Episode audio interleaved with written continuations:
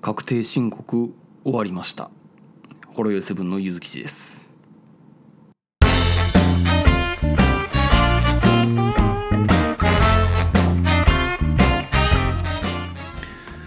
あーやっと終わったというかまああの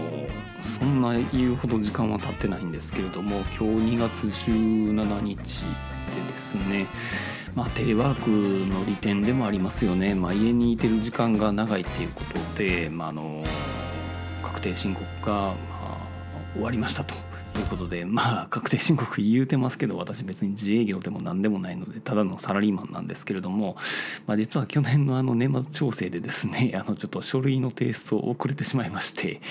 えー、会社の方から確定申告でお願いねということを言われまして、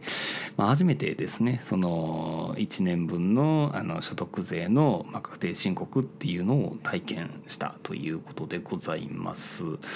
まあ、あの一時期のその確定申告言うたらまあえらい書類をいっぱい用意したりとか領収書とかまあなんか工事の証明書みたいなのをまあ添付して提出するみたいなちょっと地獄のような作業がちょっと想定されてたんですけれども最近はもうほんまになんか楽になったということで、まあ、年々その電子化とか IT 化があの進化しているというところでまあどんなもんなんかなとまあ半ばちょっと好奇心があって、まあ、の一から自分でまあ確定申告してしてみることにしましたと。で私はあの、えーと、マイナンバーカードをちょっと持っておりましてあの去年あれですねあのコロナのその定額給付金でしたっけ10万円、まあ、あれの申請でその、まあ、行政関係のその手続きを、まあ、マイナポータルっていうところから、まあ、経由してマイナンバーカードで認証して、まあ、の申請することができたので、まあ、そういう感覚かなっていうことでえそのマイナンバーカードを持ちつつでスマホで、え確定申告をやってやろうじゃないかということで、まあ、取り掛かりましたね。で、まあ、結局、まあ、あのやっていましたやりましたよ。で感想としてはですね、まあ、まだもうちょっとあの改善の余地あるやろなっていう感じです。あの何が一番きついかったかっていうと その操作面ですね。画面表示、えー、スマホで確定申告の画面入力画面開けられるんですけれどもあの、まあ、要はパソコン向けの画面なんですよ言ってみたら。だからもう入力ボックスとか説明書きがもうちっちゃいちっちゃいもんにもうもう入れにくい入れにくいと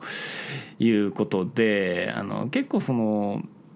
収入の部とか控除の部とか細かく画面は分けてはくれてるんですけど結局画面が広いんで、まあ、すごい細かくて、まあ、見にくいなという感想を持ちました。まあ、ただまああのいろいろ分からないながらもいろいろ調べ物をしながら入力をえちらおちらやってで、まあ、最後のその申請あの申告っていう段になればまああのあらかじめ登録してたそのマイナポータルっていうアプリを行ったり来たりしながらで iPhone でマイナンバーカードを読み込ませてログインしてまあなんなんやかんややってあのひとまず申告することができました。うんでもほんまに大丈夫なんかなっていう気はするんですけどね。いやちょっともう本当詳しくないわからないんですけどいや例えばねそのまあ所得がありました。会社から給料もらいまして、まあ、所得入力して計算しましたよとかあの生命保険払ってるんでそれに対する控除入力しましたとか住宅ローンの控除入力しましたっていうのをいろいろ数字をあの手元の資料を確認しながら入力するんですけどあの出てきたその申告の用紙見てたら、まあ、申告終わりましたよっていう結果通知の中に、まあ、その控除証明書とかって私の今手元にあるんですけどそういうのはもうあの不要とあの提出不要ってなってるんですよね。大丈夫なんかだと思って 不安なんですよ、なんか言ってみたらえ自分がまあ何かを手で入力したものをそのまま申告してそれで受理されんのって思ってだから受けた側ってその税務署さん側ってな何をチェックしてるのっていう疑問が正直あるんですよね。これどうなんでしょうね。要はえー、っとまあ、その時点でまあ、要は自分の会社とかになんか問い合わせてたりとかするんですかね。まあ全部の証明書の入力項目には全部あのあの会社名とかあの生命保険会社の名前とか書い書きますので、まあ、そこに問い合わせてたりするんですかね。それかもう入力したものそのまま信用して受理されてしまうんですかね。まあちょっと その辺は本当によくわからないんですけれども、まあ、ひとまずできたということで、まあ、ただ将来的にはねあのどうもその控除証明書とかだったらそのマイナポータル連携っていうあの仕組みがあの使えるようになってるみたいでだからその生命保険会社で対応しとかんとダメなんですけれども、えー、要は生命保険会社の方にまあマイナンバーを伝えておいてマイナポータル連携っていうサービス使えば確定申告とかその辺の申請の時にその控除証明の金額必要な時にはマイナポータルからそのデータをマイナンバーで紐付けたデータを金額をポーンともう引き込んでくれる連携してくれるっていう機能らしいですあそんなんあったんやと思ってまあでも今回はその手続きを生命保険会社とかでしてなかったんで、まあ、手元の紙で入力したんですけどまあまあそれやったら次はもうそれでやるやるわなみたいな感じですよね。ま、たまたその年末調整ももしかしたらそのマイナポータル連携をがちゃんと有効に働いてもう会社にもその資料とかもう郵送する必要もなくなるんかもしれないですね。まあ言うてみればそこなんですよ。年末調整でその控除証明書の郵送が遅れたんですよ。僕は。あの要は気づいたのが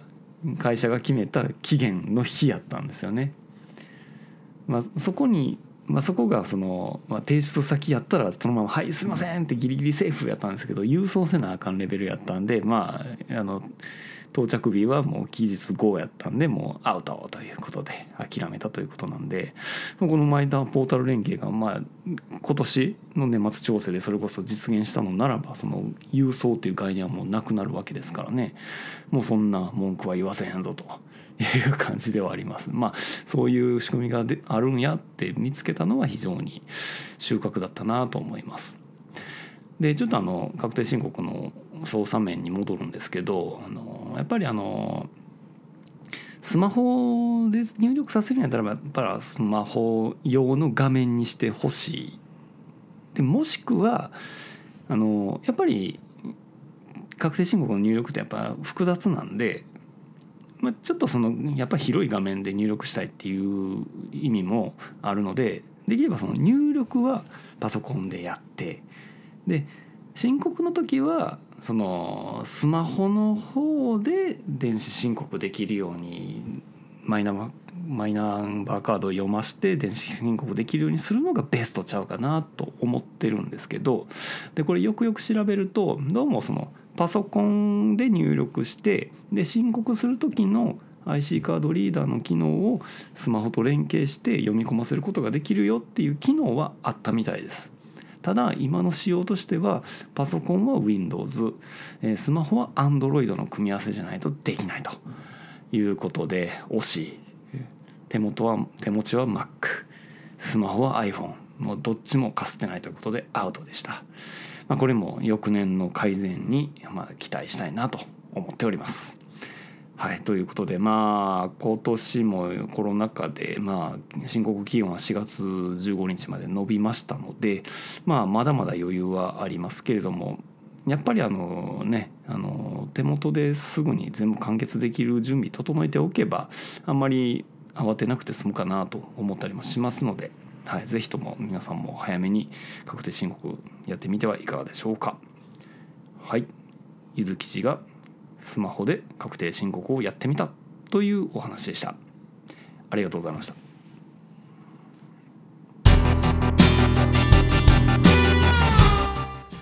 ほろよいセブンでは皆様からのお便りをお待ちしております。ツイッターからはハッシュタグほろよいセブン。シャープ HOROYOI7 メールではラジオドットほろよい7アットマーク gmail.com radio ピリオド horoyoi7-gmail.com ブログ本文にあるメールフォームのリンクからもメールが届きます。読まれた分だけテンション上がります。